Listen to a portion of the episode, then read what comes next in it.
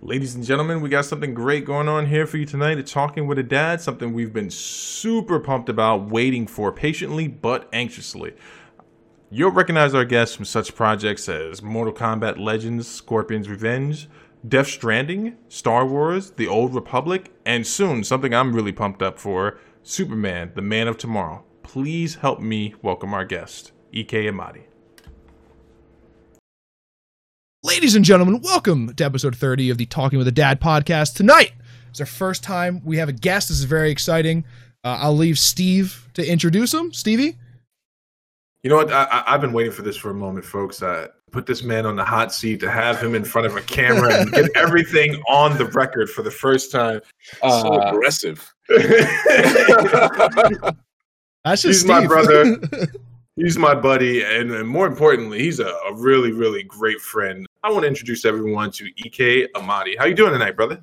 Good, man. I'm I'm good. I'm uh yeah, I'm good. I see you're uh, you're broadcasting with us uh, from your secret bunker there, and uh, that's you true. Your food, your food supplies stocked. I got my food supplies, my my bug proteins, the whole bit, just everything good to go. Yeah. So Ike is a is a is a voice actor, professional voice actor. Clearly, is a sound booth. Um, this is like like a dream of mine is to be a, a voice actor or be in radio for like forever since I was like twelve, or something like that. Yeah, super long. I've always either wanted to do mm. voice acting or, or be on. Really, radio is always my was always my my passion for some reason. So I started. That's why I started making YouTube videos like a decade ago. So I started streaming on Twitch eight or nine years ago. At this point, like I always wanted to do wow. that. So it's super cool to have you on. Uh, you've been in an incredible amount of games and in TV. You guys would definitely recognize him uh, after this for sure because he's been in some you know very notable, very significant titles. So, Steve, you want to you want to start it off? So, I, okay, I've always wanted to ask you a question, man. We've spent okay. time with each other, but the one thing we've never done before is we've never talked about nerdom and we've never talked about fandom. So, this is the first thing I got to ask you. That's true. Yeah. Are you like you're you're a big guy? You're a big imposing guy. We're two big imposing guys. Our first hmm. encounter, mm. I think we talked about MMA, and then we kind of both like flexed out. I, I, I got to know, man. Like, are you a nerd? And if you are a nerd, what do you nerd out uh, that's the thing is like if you would have asked me that question maybe 10 years ago i would have said absolutely you know? But now i feel like being a nerd has become it's come out of the the dark so to speak or the closet whatever you want to say and has become mainstream. And a lot of the stuff that people call nerddom that is mm-hmm. mainstream now i just find irritating. Um i because the, t- the thing to me was that um i was always about you know i i, I read comic books when i was young uh, there were characters that i liked there were things in media that i enjoyed that weren't that popular and I was right. fine with that. You know, I, I had a, a lot of different tastes, but it never defined me. You know what I mean? I just because I could tell you what Superman's backstory was or what comic book, uh, you know, the Flash did this in or whatever, it was something I enjoyed. But now I feel like being a nerd means that you have to give your whole life and existence and it has to define you completely. And if this person doesn't do this the way I, I wanted to, then I have to get angry and I have to fight and blah, blah, blah. And it's just like, it's not that serious. My identity is not in the things that I like. And I feel like that's what being a nerd has become. So right. I would say I'm an old school nerd, the the the type back in the day who, you know, did this on the side and that was what I did, but I had many other facets to who I was. So so you haven't let the subculture become the dominant culture and define who you are, is what you're saying. That's what no, I, I, yeah, I kind of I kind of hate what the subculture has become to be honest right. with you. I've hated. Well, I'm a toxic nerd, so I'm going to ask you a few toxic questions. like I, I'm an absolute toxic nerd. Uh, I don't know if you know this. I got into a fight with a six year old over a seat at Star Wars, and he won, and I got escorted out. so, Zach was there. He was I a wish, I was surprised. By that. I wish. I wish my response was really.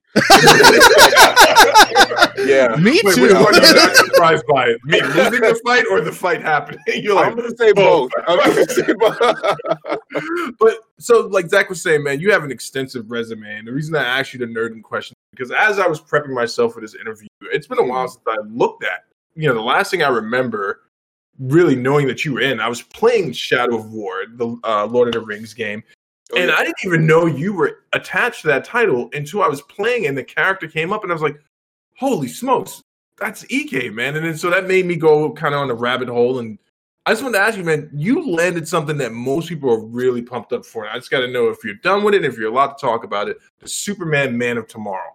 So this is Oh, this thing. yeah. Has got, this thing has got a lot of buzz around it, and like, can you talk about it, or if you can't, you know, I mean, to a limited degree. Um, Okay. I because because it's been announced. And here's the thing. Again, I'm not big on social media. I just never was.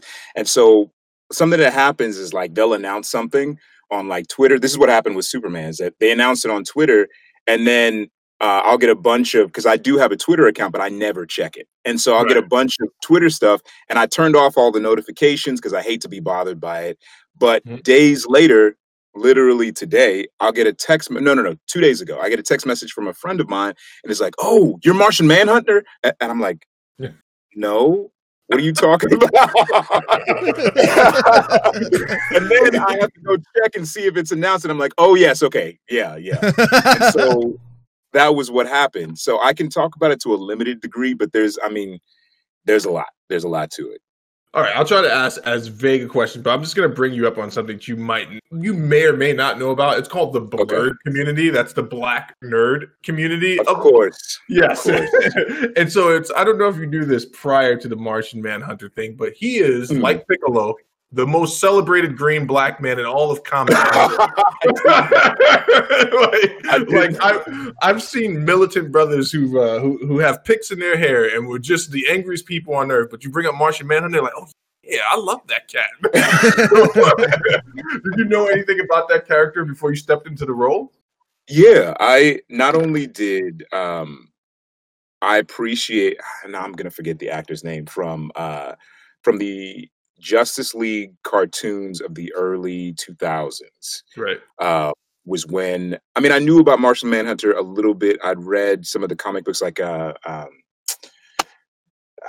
is it uh Justice League Doom where uh Batman takes apart the Justice League where you know he's had some prominent roles and everything, so I was aware of him. And then also having watched quite a few episodes uh, of that TV show, you know, I was familiar with him there. And so when we went into you know audition for the part, I kind of had a vague idea, but I think they were kind of looking for something similar, but of course distinct. And so Right. one of the things I really like about that character is that he's respectable. You know what I mean? Right. Overall. And I and here's another fun fact. That's not the first time I've played Martian Manhunter. I also played him, yeah, in a game, Batman two or three? Lego Batman two or three, I forget which one it was. Um, but it's kind of the same idea. And I I, I liked that game specifically because the lines they wrote for him were really funny. But then also as a character, I appreciate him a lot. I did not know he was well respected in the blerd community, but that's a bonus as well. I mean, I, I, I look. I'm I'm about to send you a link. I know your Facebook account is probably deactivated, but I'm going to tell you 100. percent Yeah. It uh, he is one of the most celebrated characters, and I just want to ask you another question, man, because Mm. and this is something you told me, but I instantly thought this was the coolest thing on earth. So me and Ike met about four years ago after our initial conversation about Ronda Rousey uh, losing. I believe it was the Holly Holmes fight. That's what we were talking that's about. what it was. Yeah. I noticed you had a very distinct voice, so I naturally tried to make my voice a little bit deeper, and I lost that contact. you know, it's like going back and forth. oh my god. but we started talking about like comics and stuff, and we hung out a few times. You told me about the Thanos situation. Would you mind just talking about that a little bit? About were you up for consideration for Thanos originally in the uh in the Avengers? Uh, uh, okay. So when um back before when the the MCU was going on, right? right. They had uh, a number of uh, they had a number of uh, uh, auditions for the voice of Thanos, right?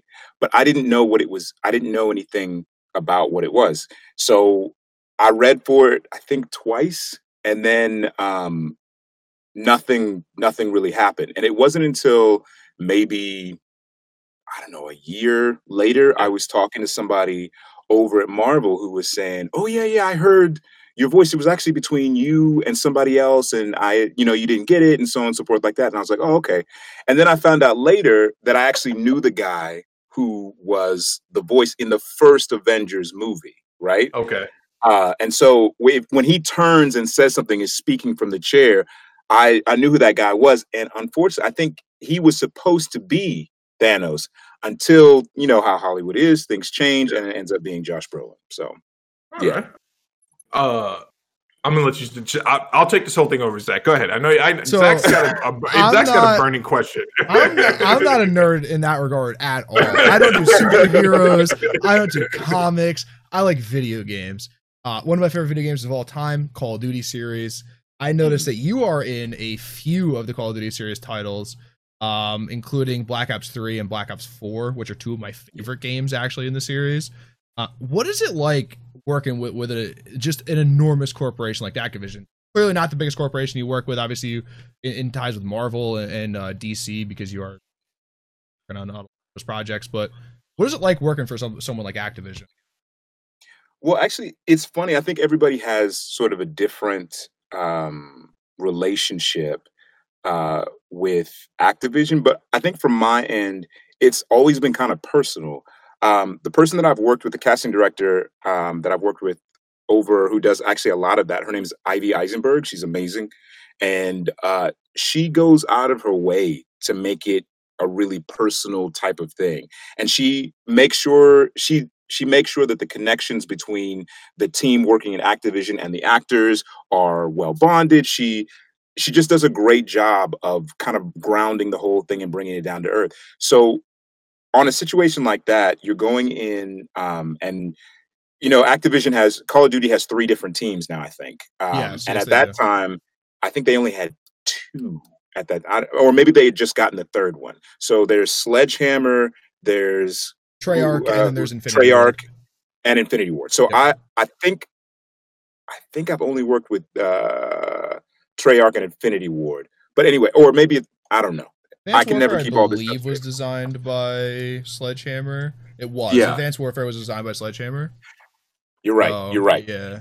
Okay. So going in there, you've got like that that game in particular, I remember, I think I can't even remember the amount of lines it was. It was an insane Hmm. amount of lines. And you're yelling 90% of them. Right. and so it's this it's this grueling you know and this is but one another thing that happened with the strike was that some of these sessions would last four hours and you're just yelling for four hours which means that the next day you can't really do anything else you know? And for me one of the things that's been i've really pushed for my career is diversity meaning that um, in the morning i'll be working on a promo in the afternoon i'm doing a commercial uh, or midday i'm doing a commercial and then the afternoon i'm working on a video game or an animation i try to make sure that i'm diversifying what i'm working on it's never just i only do video games or i only do this i try to do a little bit of everything um, and try to keep you know those all those plates spinning simultaneously so i needed to be able to go do this session come out and be okay and do that so Sure. it was during that time that I uh, really got. I learned to be able to speak up for myself and develop those relationships with them and be able to say, "Hey, you know, this works, this doesn't." And I got to say, the people at Activision always treated me very well. You know, we got through those thousands of lines and things went well. So it's Yeah, it's a good memory for me. You definitely worked on a few of the games. Um, Mm. yeah, so that's that's actually huge. Like one of my dreams forever has been to work on a Call of Duty game. I've played, I don't even know, thousands of hours of Duty in, in my life. You know, probably probably close to ten thousand hours. I would think Wow. it is fa- is one of my favorite games of all time.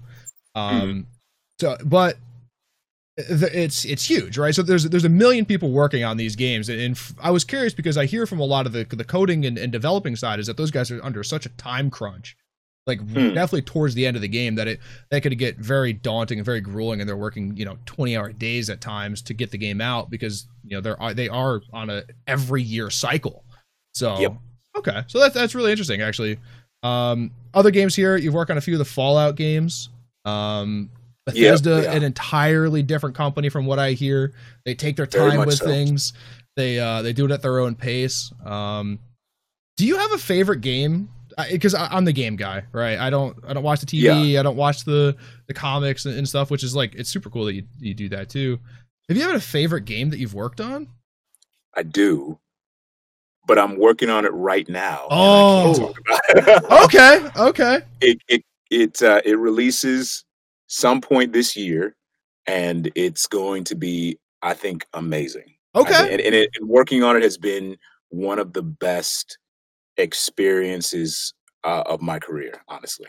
Oh wow, really cool. Yeah, uh, that's yeah, that's super interesting because there's only there's only at this point there's only going to be a few games come out this year because of the the lockdown and stuff. So you guys can speculate down in the right. You guys don't say it. Speculate down on the down in the comments below uh, on which game Ike here is going to be in. Go back over to Steve for more of this uh this nerddom talk while I uh sip on my beer. Yeah, go get my tinfoil hat. Like, so I'm gonna do a humble brag for you here, man. So we got Mortal Kombat okay. 11. You just that just came out. What was that mm-hmm. experience like working on that one? That was great too. Actually, one of the things I really like, um, one of the things that drives me in working in video games is the advent of the story.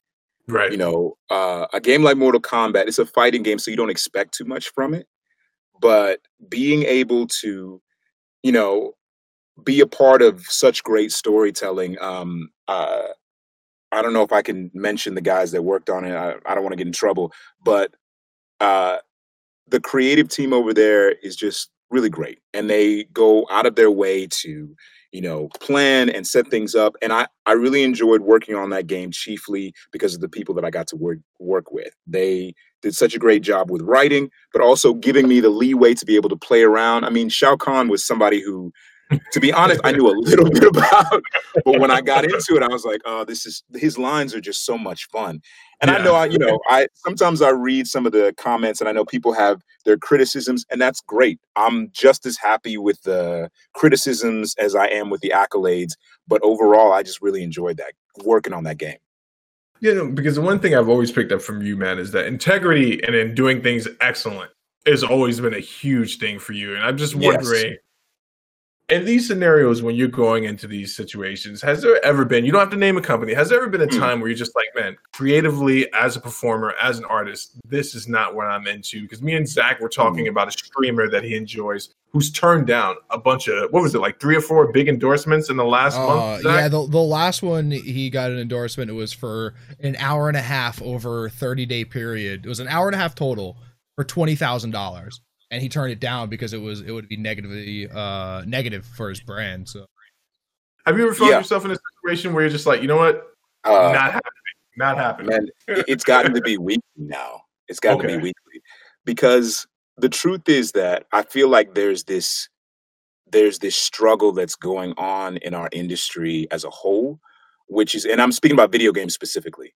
Um, the thing about video games is that they're a new genre relatively right. you know genre of entertainment relatively and so there's been this in the last 10 years push towards maturity in quotes maturity yeah. and so what that has turned into is do the most salacious thing you possibly can because that'll get eyeballs and so story depth um, you know interesting characters good writing all that stuff gets pushed to the wayside in order to get sort of the eyeballs. You know what I mean? It's almost like the it's almost like the the pornification of video games. It's like right. whatever the most salacious thing is, let's do that. And I hate that. And so there's been more than once where and the, the funny thing about video games, the other thing is that if I if I audition for a animated series or uh, a movie, I tend to know a fair amount about what it is, you know, especially in this day and age because there's so many sequels coming out. When I get to read for this or that, I can go look it up and see what they already did and have an idea of what I'm walking into.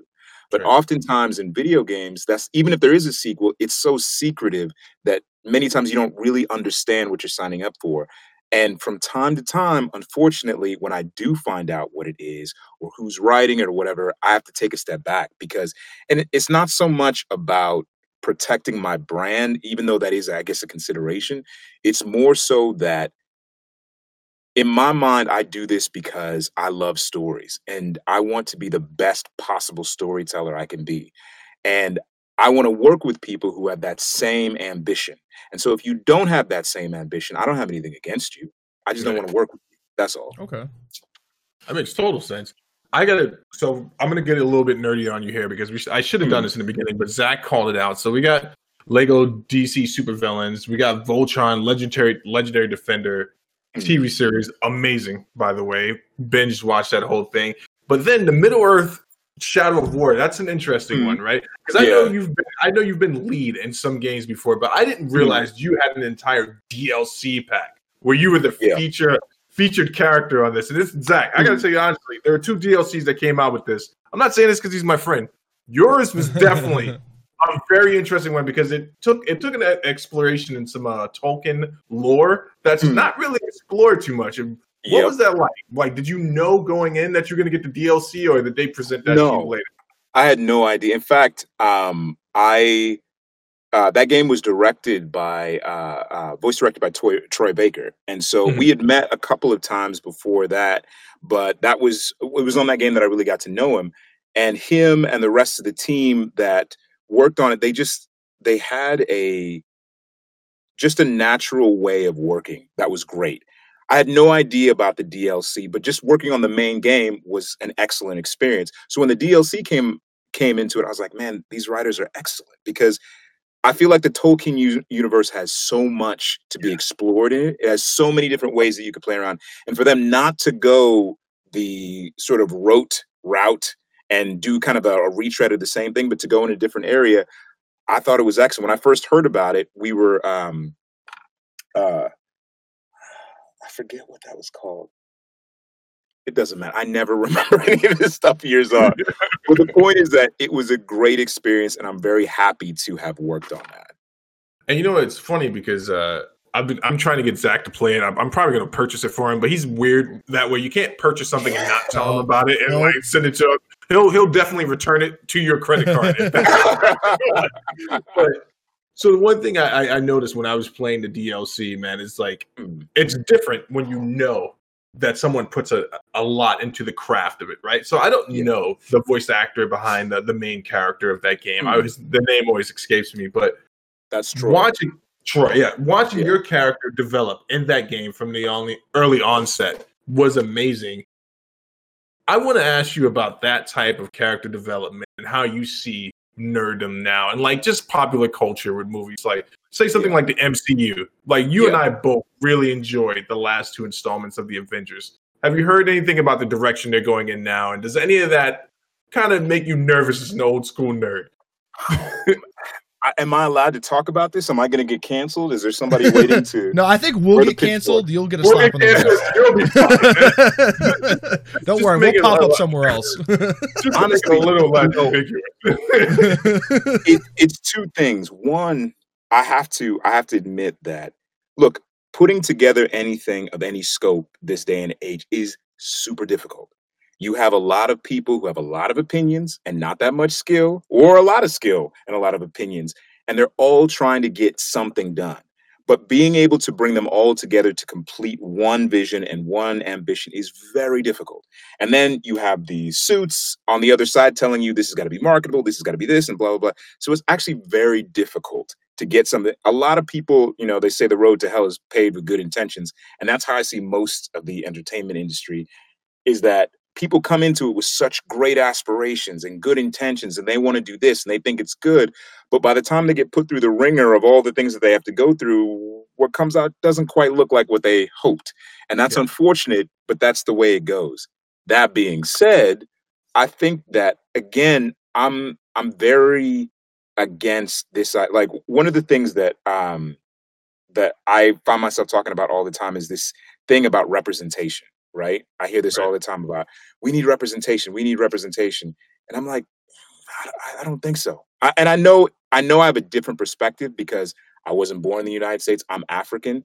But if you think I'm teaching my children to look to the television for their value, I'm just not. You know what I mean? I don't need that. What I don't need the character that I see in front of me to look like me. I don't need them to sound like me. I need them to tell a great story. I need them to be excellent. And so, if, for instance, like I, I was talking with um, a Nigerian friend of mine about this, and he was talking about you know Nigerians in general. We're we're we're not well represented in Hollywood. We're just not. We're in a very low. But where we are well represented is in medicine. There are more Nigerians Yeah. graduating from med school than any other group in the in the world. I think you know, and so that's where as a as a culture as a value set that's where we put ourselves. And those who go into entertainment by all means be excellent. But i i just want I, I don't like this idea that i have to derive who i am and all from my entertainment. That's just not what i do you know i want to go in i want to tell excellent stories i want to move people i want to touch you and reach you where you are regardless of what you look like regardless of what your experience and the way you do that is by telling excellent stories and so, as long as they do that, I think things will work out. If they don't do that, I think anyone is going to have a problem on their hands. Let me ask you a quick rapid fire question. And again, I don't want you to burn Mhm. yourself here. I know you read comic books. Me and Zach did an episode where I uh, I laid it on Zach one night. Zach doesn't read a lot of comics, but we were talking. zero. I've read zero, Zero. comic books in my Zero. life. We were talking about that same thing, the representation. We did an episode on uh, the New Warriors. I don't know if you remember this comics. It was one. It was from the '90s era comic book time where everything was Yeah. high octane, and you know, it was just cool to have for Marvel to have a team like New uh, Teen Titan. Basically, Yeah. it was their version. Comic book Wax and Wayne. They had a huge story arc in the Civil War comic book uh, Mm. series when that happened, but they've been revitalized, and there's new characters that have been brought up for the sake of no one getting cultured, I'm not going to bring up the names of the characters, but they've created some new dynamics in there that touch on the things you were talking about about representation versus a good story. Now, I went to go see Star Wars. Zach bailed on that, right? He bailed. he did not show up to the theater. You didn't show up to the No, I, I believe the uh, the initial invitation had been sent out, and I said I respectfully decline.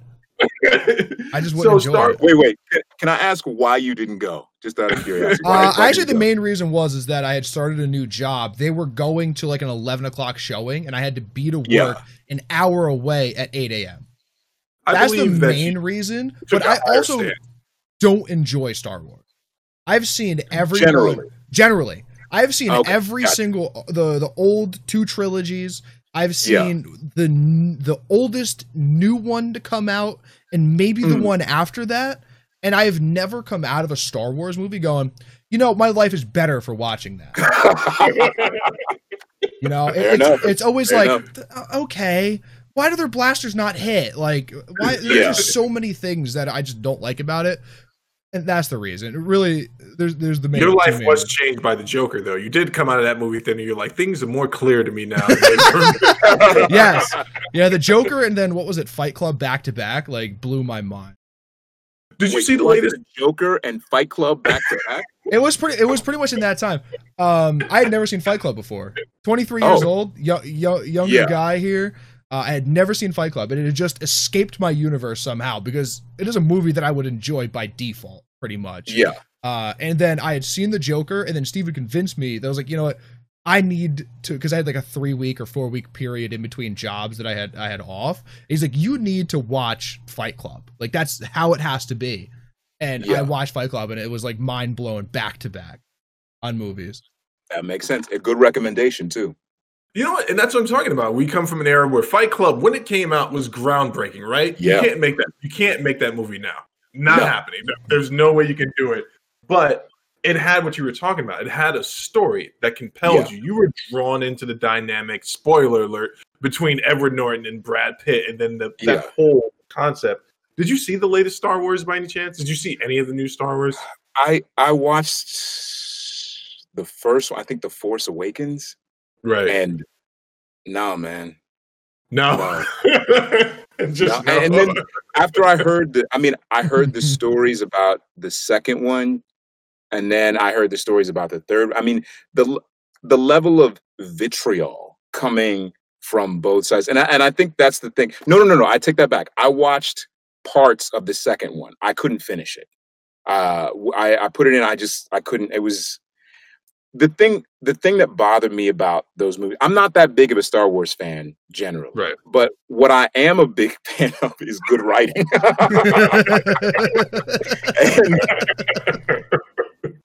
and just it's it's hard. It's hard to watch something like that and then listen to the the writing staff, the director come out and talk about what they chose to do and then go, "Oh yeah, I agree. I I just it's hard."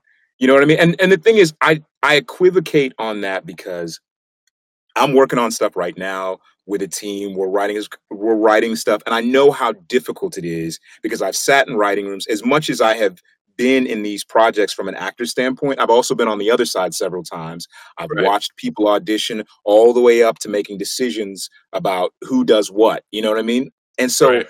I realize how difficult it is. And so I'm loath to just condemn somebody outright. But what I'm not going to do is not have a spine and tell people their writing is good when it's not. And I think that's my big issue with those films is that, look, should there be women and minorities in Star Wars? Absolutely. Why not? But here's the thing there were women and minorities in Star Wars in the Star 70s. Why, why, are you pretending? why are you pretending like that's not true? The, okay, the minority. Yeah. The, the, minority was in Star Wars. Billy Dee Williams. Let's Billy get it straight. Dee Williams. Exactly. and so, should there be more? Absolutely. Why not? But here's the thing: is that when you let your agenda overtake the story, you kill. And and so that that's the thing is that for me, I don't want to be a token. I don't want to I don't want to be a token because what happens to tokens in the story is that they're one dimensional and they get treated as tokens. And so I, have had this discussion many times with many people that I've worked with where they come to me with these ideas and they're like, we're going to represent this person, we're going to represent that person. And what they don't ever seem to get is that I'm not against representation. I'm not against if you want to make your character uh, uh, a gay transgender bat, fine. Do whatever you want to do. If that's the story you want to tell, you're free to do that. But if you don't put that, if you put that as their defining characteristic, those, according to you, are immutable characteristics, right? And what's interesting about a character is not their immutable characteristics. It is always their personality, their character, what they choose to do, not what they are. And so if you concentrate only on what they are, you cut your legs off before you ever even get started. And so, in again, going back to Star Wars, having a diverse cast is a wonderful thing. It's nice. But all things are good, but not all things are profitable. You know, you got to be able to decide what is more important and the story is more important if you make the story and the character development the central thing and then allow the rest to be you know filtered through agenda by all means i'll be right there to watch your movie but if you do it the opposite way you're telling a trash story and you're doing disservice to those minorities and marginalized people you claim you want to help you're really just making them into tokens for your own agenda and that's destructive 100%. I think we'd be remiss if I didn't ask one question. We got to backtrack a little bit here. Mm. I got I got I got lost in the interview. Ike, how'd you get started in this whole thing? Oh, thank you. I was gonna, I was gonna do that too. How did you get question. started? so, uh, I went to school actually for computer science. Uh, when I moved out to California, I was working for a company called Stamps.com, um, yep. and I decided that I had a friend that did voices for Disney. I went to her and I said, "Hey, I want to." I, would actually at that time, I I was uh, actually I was still working at Stamps.com when I did this. I went there and I said I want to do, you know, I, I said I want to do movie trailers. That's really what I wanted to do um, because I love Don LaFontaine and I wanted yeah. to be like Don LaFontaine. And so she sent me to a, a coach. His name's Bill Holmes, and Bill Holmes basically built my career you know, when I first met him, I couldn't afford his classes. So I would do his website and, and program stuff for him so that uh, we could barter for his classes. So I took his classes for about a year. After that, you know, he said, I think you're ready to make a demo. I'm, he made my demo. And then from there, I got an agent and I would, at the first couple of years, I was still working odd jobs. Like I would do programming for people, I would do web design, I would do all sorts of different things Meanwhile, every time I booked something, I would take the money and go buy more classes. And so Bill helped me uh, to know who the best teachers were to go see. So I took classes with Bob Bergen and just a, a whole bunch of other, you know, elite teachers who were working in the business at the time. And so uh, over years, I just went moved from one agency to the next agency to the next agency, um, and just kept working. I I'm all about that work ethic. I I think the thing that I learned from Bill that has helped me the most is that I practice. When I would leave what he was doing, I was always listening to you know people who I wanted to be like. I would I, I would have their trailers on repeat. I would have their commercials on repeat. I would have whatever it was, and learning what the techniques were in class. There was a time in my life where I was in class probably four nights a week, you know, three hours a night, four nights a week, doing different voiceover classes, figuring stuff out. And so over time, you know, and the thing is, uh, um, when I first moved to LA, I did a couple of on camera things and it was going fine. It was going great in fact, I had um, a series of commercials that were running, and I had uh, a couple of close calls with some guest spots on some of the bigger shows. And so I was starting to move towards that track. And I did this. Um, I did two commercials. So I did. Uh, I think it was Bud Light and Miller Lite. I think. And so uh, the Miller Lite commercial was on camera, and the Bud Light commercial was uh, uh, voiceover. And so I went. We filmed or maybe it was the other way around. I don't remember. They were both beers. And so we filmed it at uh, at Angel Stadium down in Anaheim, and it was a fun day. It was 16 hours. It was a football type spot, so it was just me and a bunch of dudes hanging out, throwing footballs all day. It was such a good time. But it was a 16 hour day. So the other spot, which was a voiceover spot, I went into a studio in Burbank. I was there for less than an hour, uh, knocked it out real quick, and then I left. And so maybe about a month and a half later, I got the checks for both of these. So just by kismet, it turns out that they each of them each of them was doing a series of commercial they were commercial campaigns and so the one at anaheim was i was in one of i think five commercials around that time for football and then in the in the voiceover spot uh, there were 12 voiceover spots right but my voice was on all the spots. So over here, I made a certain mm. amount of money, but in voiceover, I made, I think, five or six times the amount that I made in wow. Much less time. And then I was like, huh.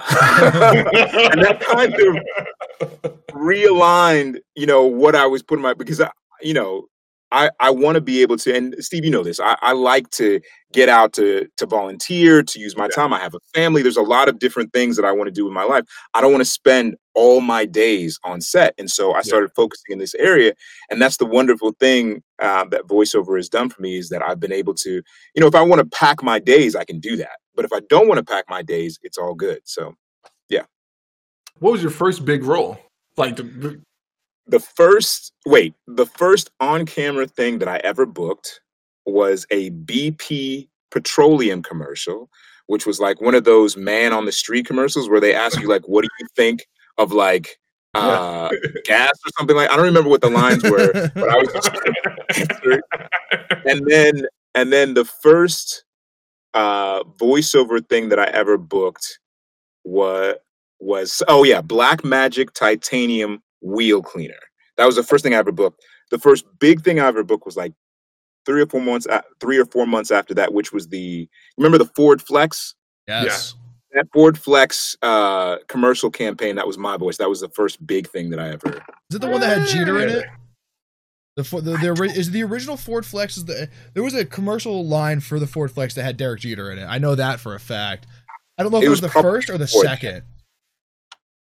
Yeah, because there was, I, there was I don't one. remember. Yeah, there was one. But I, I, uh, imagine it was probably for that.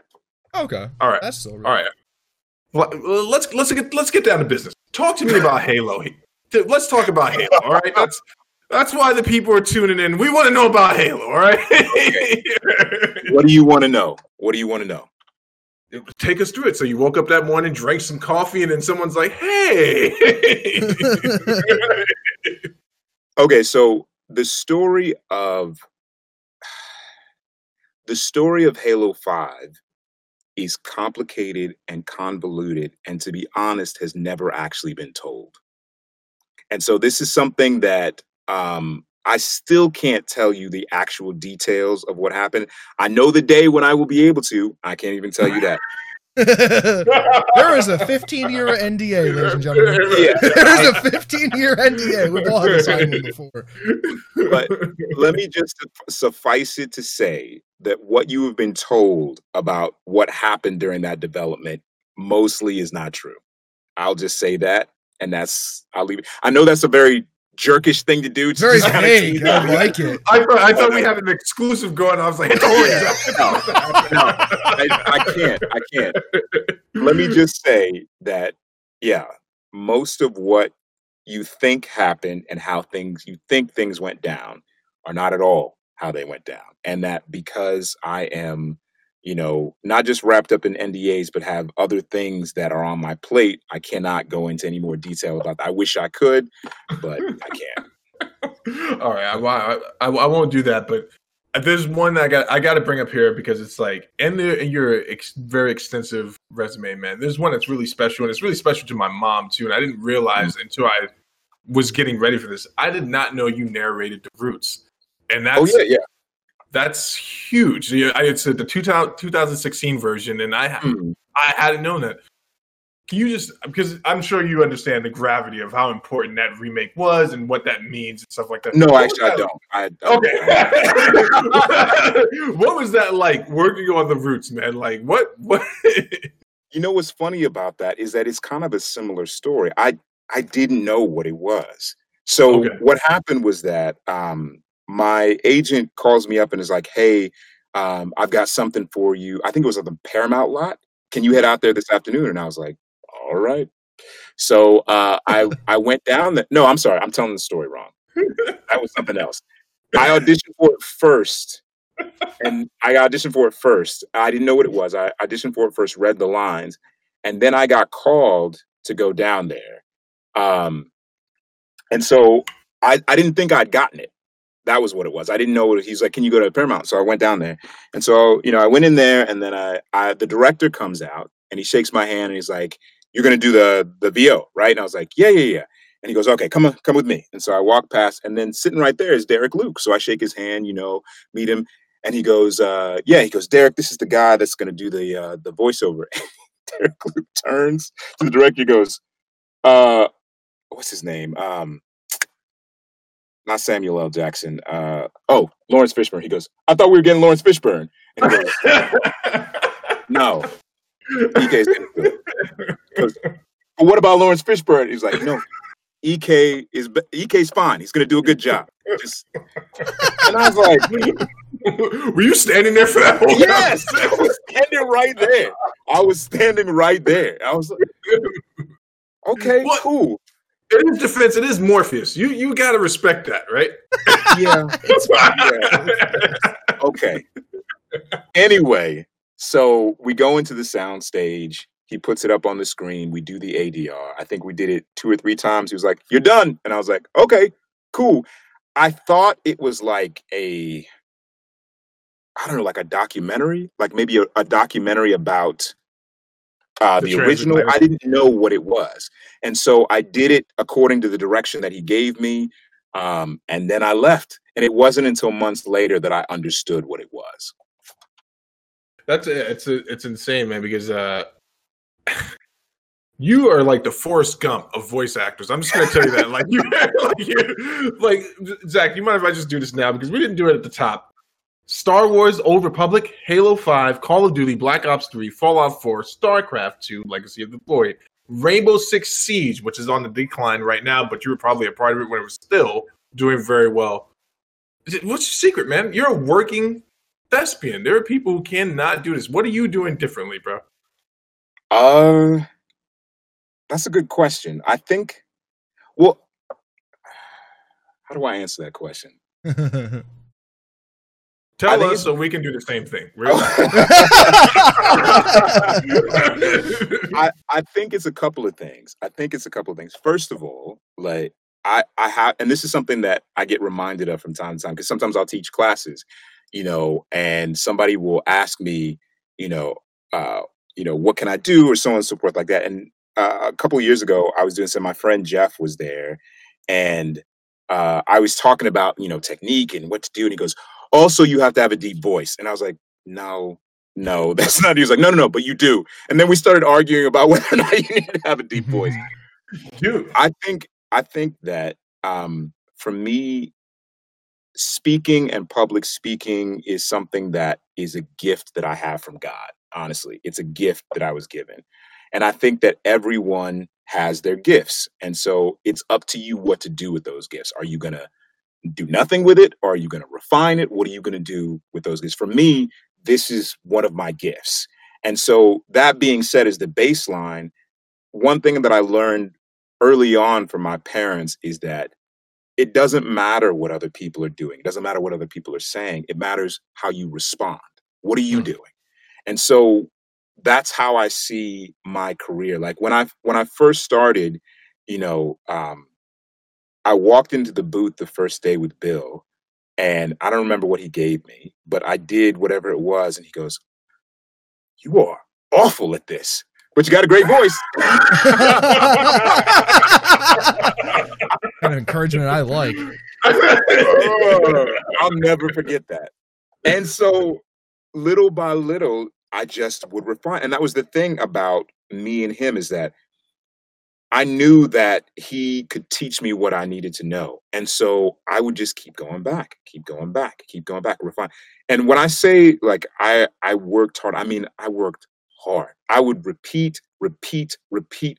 Because the thing about VO is that actually the thing about anything is that mastery is not coming to the point where you're doing it all the time. Mastery is coming to the point where you're comfortable being uncomfortable in it.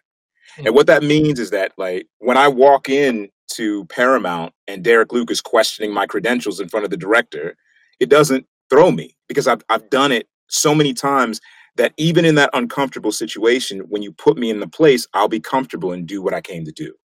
And so that came from hours and hours and hours of repetition of going and checking it again. There was actually a point, maybe a year and a half, maybe two years into my career, where all of a sudden things just fell apart. Like I, I couldn't book anything anymore. I wasn't working. I was like, I didn't know what I was doing wrong. So I went to Bill and I said, Bill, I, I don't think I can do this. I think I got to go get a different job. And he was like, What are you talking about? I said, I'm not booking anything.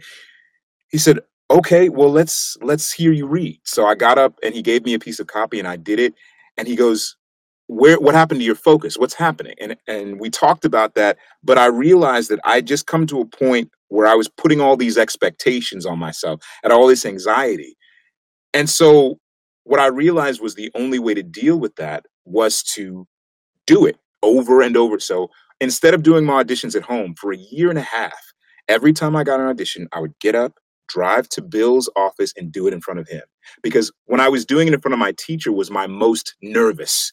So I Mhm. found the point where I was most anxious, most nervous, and I would go and do it in front of that person over and over and fail at it over and over and over until one day I wasn't failing anymore.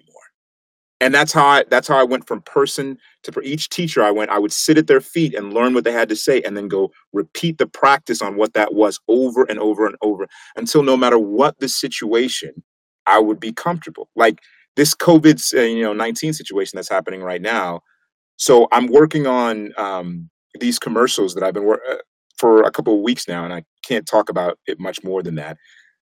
But we're i'm i'm switching it's it's two ad agencies. So i'm switching between you know this direct i think four different directors and they switch switch switch and everybody has different requirements and everybody has a different working style and so on and so forth like that but because i'm comfortable doing what i'm doing i can listen and adjust and focus and it's just practice so i guess that was a very long diatribe about practice no, that's totally fine. That's that's our entire show here. Um, really, it, it truly is. I got one question before before we let you go. We're kind of over the the forty five minute mark that we that we thought we would stick by, which never really happens. Do you have a dream role? Do you have a role that is that is out there that is in your head that maybe you, you thought you could, you thought you would get or thought you wanted when you first started or or that was a that was an end goal? Do you have it? What is the dream? Vader.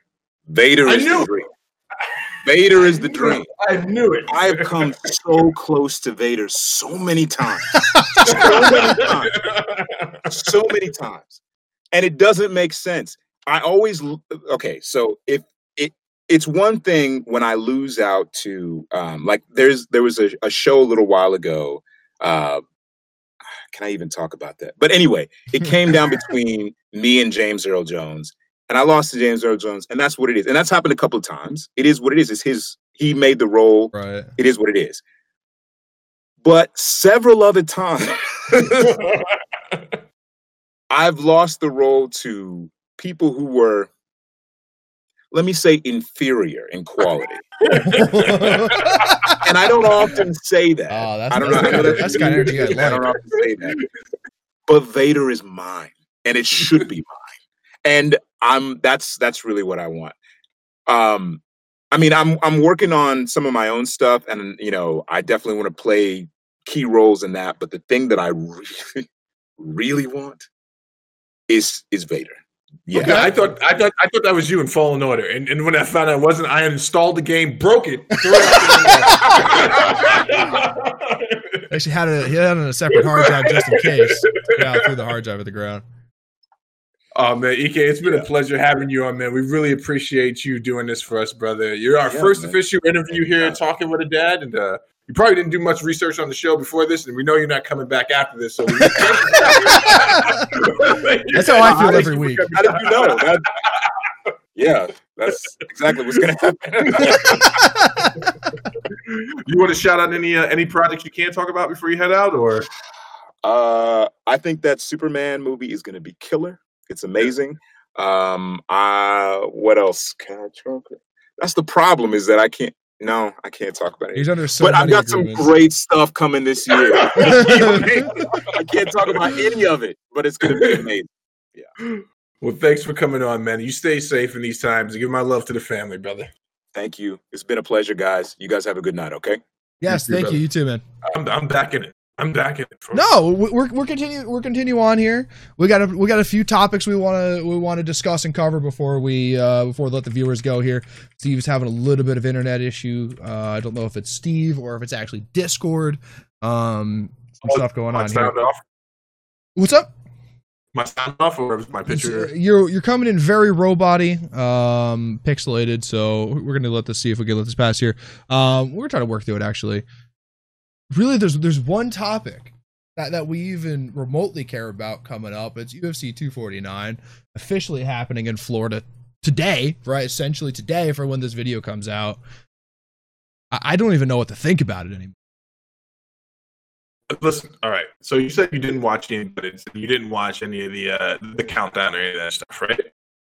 Correct. Yeah. Actually, before we get into it, do you mind leaving the call and then coming back in and see if we can fix this for for a second? Sorry, my uh my level of of OCD doesn't allow me to to let something like that that happen. All right, turn the video back on there, buddy. There we go, ladies and How about that? Uh, testing one, two, three. No, it's, it's about the same. It's about the same. We'll just work through it. Pretty. If it's horrible, you know, it's horrible. I'll just leave. I'm, I'm gonna mute my mic and I'm just gonna do the face reactions to everything you say. All right, that works for me. I could go on. I could go on rants forever. So Steve's gonna do uh, the pixelated. Actually, Steve looks like pixel art right now. Looks pretty sick. He's frozen in what I can only imagine. Oh, he's gone, ladies and gentlemen. He's gone, ladies and gentlemen. He got up and left. If you were not aware, we do a video version of this podcast. You should come over and watch it on YouTube.com/slash Talking with a Dad. So UFC 249 coming up. Let me pull up the card here. Uh, big card, first card back from the pandemic. First thing we're going to be doing, first first sports that's coming back essentially. Um, let's see, UFC 249 card. I don't want to go website. So what we're having here is Tony Ferguson. Steve's now back. He just ran around his house at least twice. Look at that. He looks he looks sweaty and disgusting, if you if I might add. Um, Tony Ferguson versus Justin Gaethje.